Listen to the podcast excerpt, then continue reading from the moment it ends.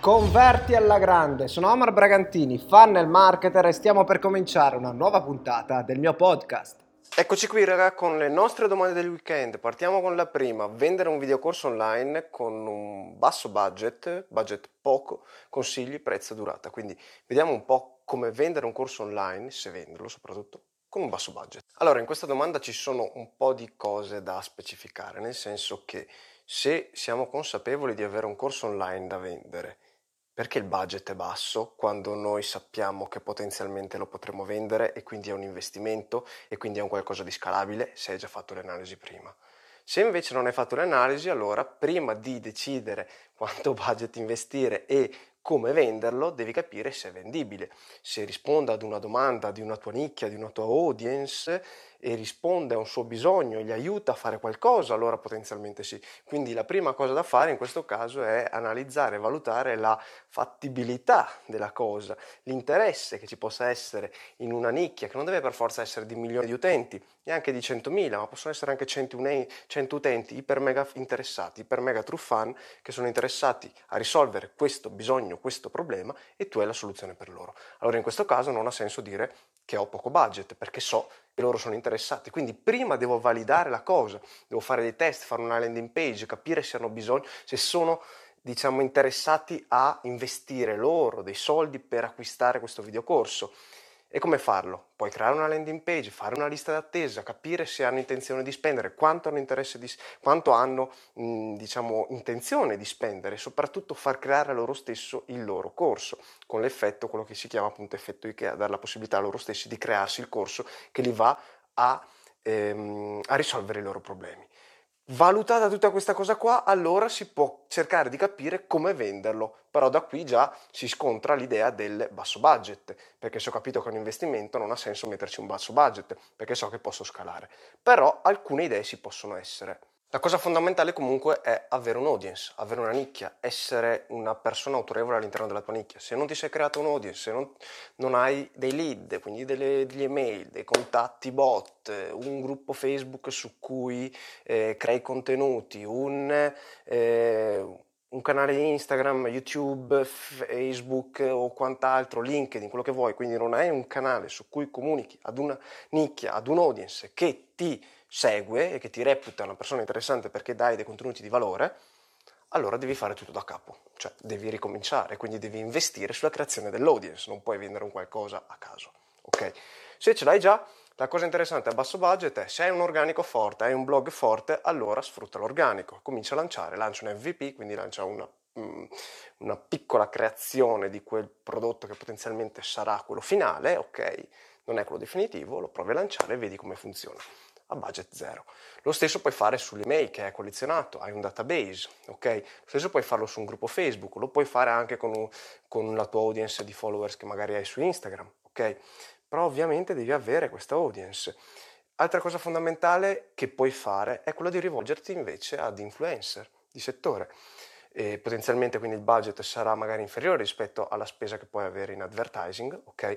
Però sai che quell'influencer lì ricopre la nicchia che a te interessa e quindi potenzialmente fai una collaborazione con lui. In questo caso potrebbe essere interessante come lancio, come primo lancio, creare questa cosa qua, oppure affiliazioni e quindi dai il tuo prodotto appunto in affiliazioni a altri influencer, a altre persone che fanno affiliazioni su quella nicchia lì e allora vedrai che potenzialmente il primo lancio potrebbe andare anche discretamente e poi ti accorgi che potrai scalare. Bella raga, buongiorno. Questa mattina volevo fare una riflessione riguardante gli haters. Ok, no, sapete che quando si comincia ad esporsi, no, creando dei contenuti, si ha da un lato coloro che ti seguono, che approvano i tuoi contenuti e che magari ti ringraziano perché li riconoscono come contenuti utili, e dall'altro lato ovviamente si creerà inevitabilmente la schiera di coloro che non apprezzano i tuoi contenuti o comunque ritengono i tuoi contenuti superficiali, troppo tecnici o comunque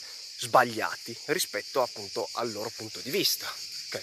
E questo ci sta, perché è normalissimo che quello che dico io possa essere confutato, criticato a livello costruttivo, da cui appunto posso anche imparare. E nessuno, soprattutto livello, a livello di marketing, pensa di avere, cos'era, uno stormo, un gabbiano, un elicottero, vabbè, nessuno a livello di marketing appunto immagino abbia la verità assoluta, ok?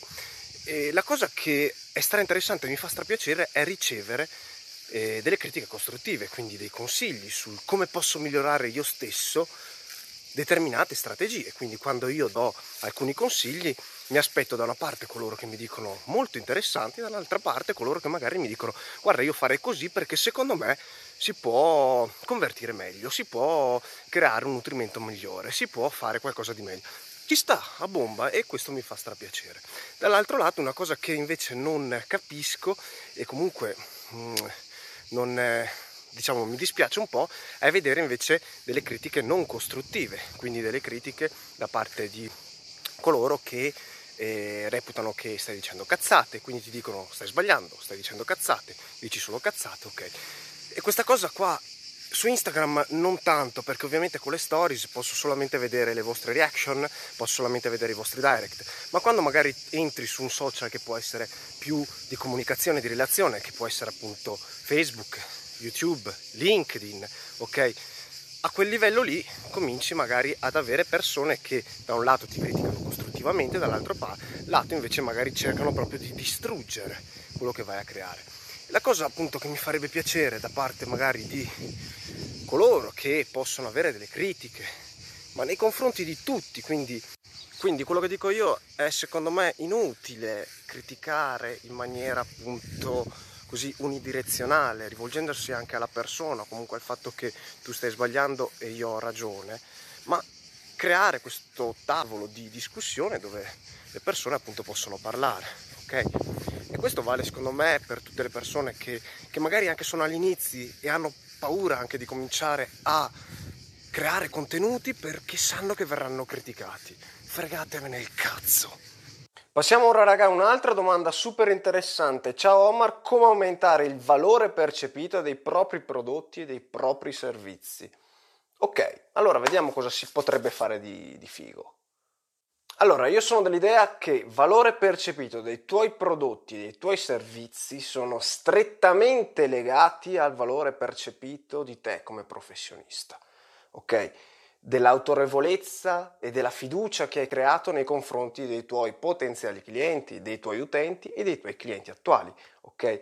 Quindi come aumentare effettivamente il valore percepito aumentando il proprio valore percepito, quindi come sei percepito dalle altre persone, come sei posizionato nella mente dei tuoi clienti, dei tuoi potenziali clienti, aumentando questo posizionamento in termini di valore, di autorevolezza, di interesse, di chiamiamolo anche leadership, di valore, ok? In questo modo vai in qualche modo a condizionare il valore ovviamente percepito dei tuoi prodotti.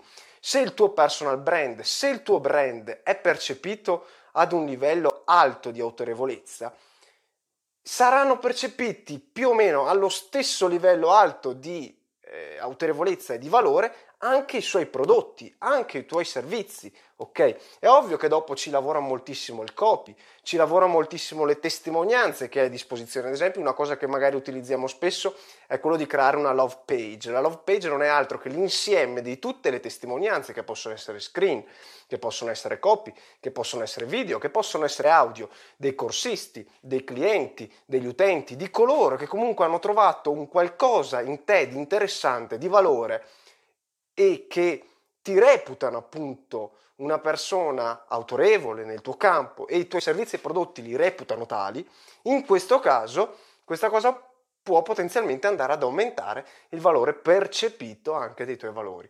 Ma la cosa fondamentale è partire proprio da te, dal tuo personal brand e dal come sei percepito dai tuoi utenti clienti. Eccoci qui raga con un'altra domanda super interessante. Possibile che l'unica strategia possibile sia solo fare contenuti? Beh, ne esistono un sacco, non tutte le aziende per vendere creano contenuti, adesso vediamo un po' di esempi. Ma allora qui c'è da ragionare un attimo su una cosa, nel senso che cosa intendiamo per contenuti? Se per contenuti intendiamo un qualcosa di valore, quindi dare dei contenuti di valore utili per i tuoi utenti, che possono essere delle informazioni, come sto dando io ad esempio in questo momento, o con le mie stories, o come danno tantissimi altri business, dando dei consigli, facendo scaricare dei video, dei PDF, ok? Questa è una tipologia di strategia, ma non è detto che funzioni per tutte altre nicchie, settori, mercati. Prendiamo per esempio le scarpe, ok? Mercato, settore delle scarpe. E Nike a suo modo crea dei contenuti comunque perché fa eh, dello storytelling aziendale, ok?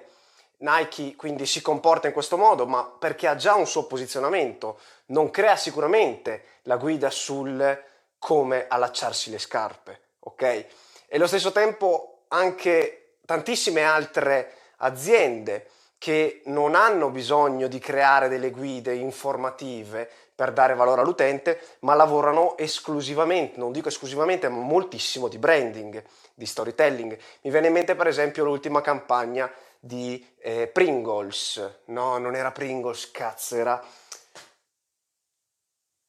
più gusto, ok? Le più gusto, le patatine più gusto, strabuone, ok?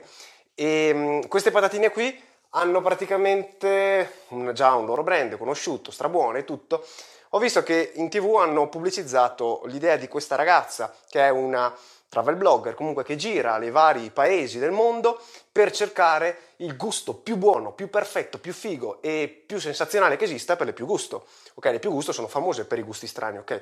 E quindi hanno creato uno storytelling che tu puoi andare a seguire nella sua eh, nella pagina Instagram appunto creata apposta, seguire questa travel blogger che gira i vari paesi del mondo per trovare la ricetta perfetta o comunque quella che a te piacerà. E quindi questa cosa, questa story, storytelling comunque è una creazione di contenuti, che non sono contenuti che danno una sorta di valore, come queste stories che sto facendo, ma sono comunque dei contenuti che intrattengono l'utente. Quindi effettivamente anche i contenuti di intrattenimento funzionano. Ok, tutto sarà interessante, ma nel B2C è più o meno semplice. Nel B2B, anche se spesso ripetiamo che alla fine il B2B è comunque un rivolgersi ad un'azienda che comunque è governata da persone e quindi diventa una sorta di B2C.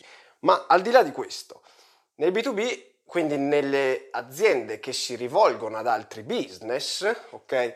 I contenuti non sempre sono la strategia adottata, molto spesso ci si basa sulle relazioni offline, quindi su una forte rete commerciale, molto spesso ci si basa sul passaparola, ok? Molto spesso ci si basa su eh, degli eventi che comunque a loro volta sono una sorta di creazione di contenuto, ma comunque funzionano in questo modo e, e spessissimo si lavora appunto creando relazione fra le persone, fra i commerciali appunto offline, ok? E, e magari a livello di contenuti eh, anche sui social o online non sono nessuno, ma sono aziende che magari fatturano milioni e milioni. Quindi non necessariamente dipende dal tuo business, la strategia di contenuti è sempre la più efficace. Può funzionare, come no, dipende ovviamente dalla tua audience, dal tuo target e dal tuo settore nicchia e quant'altro.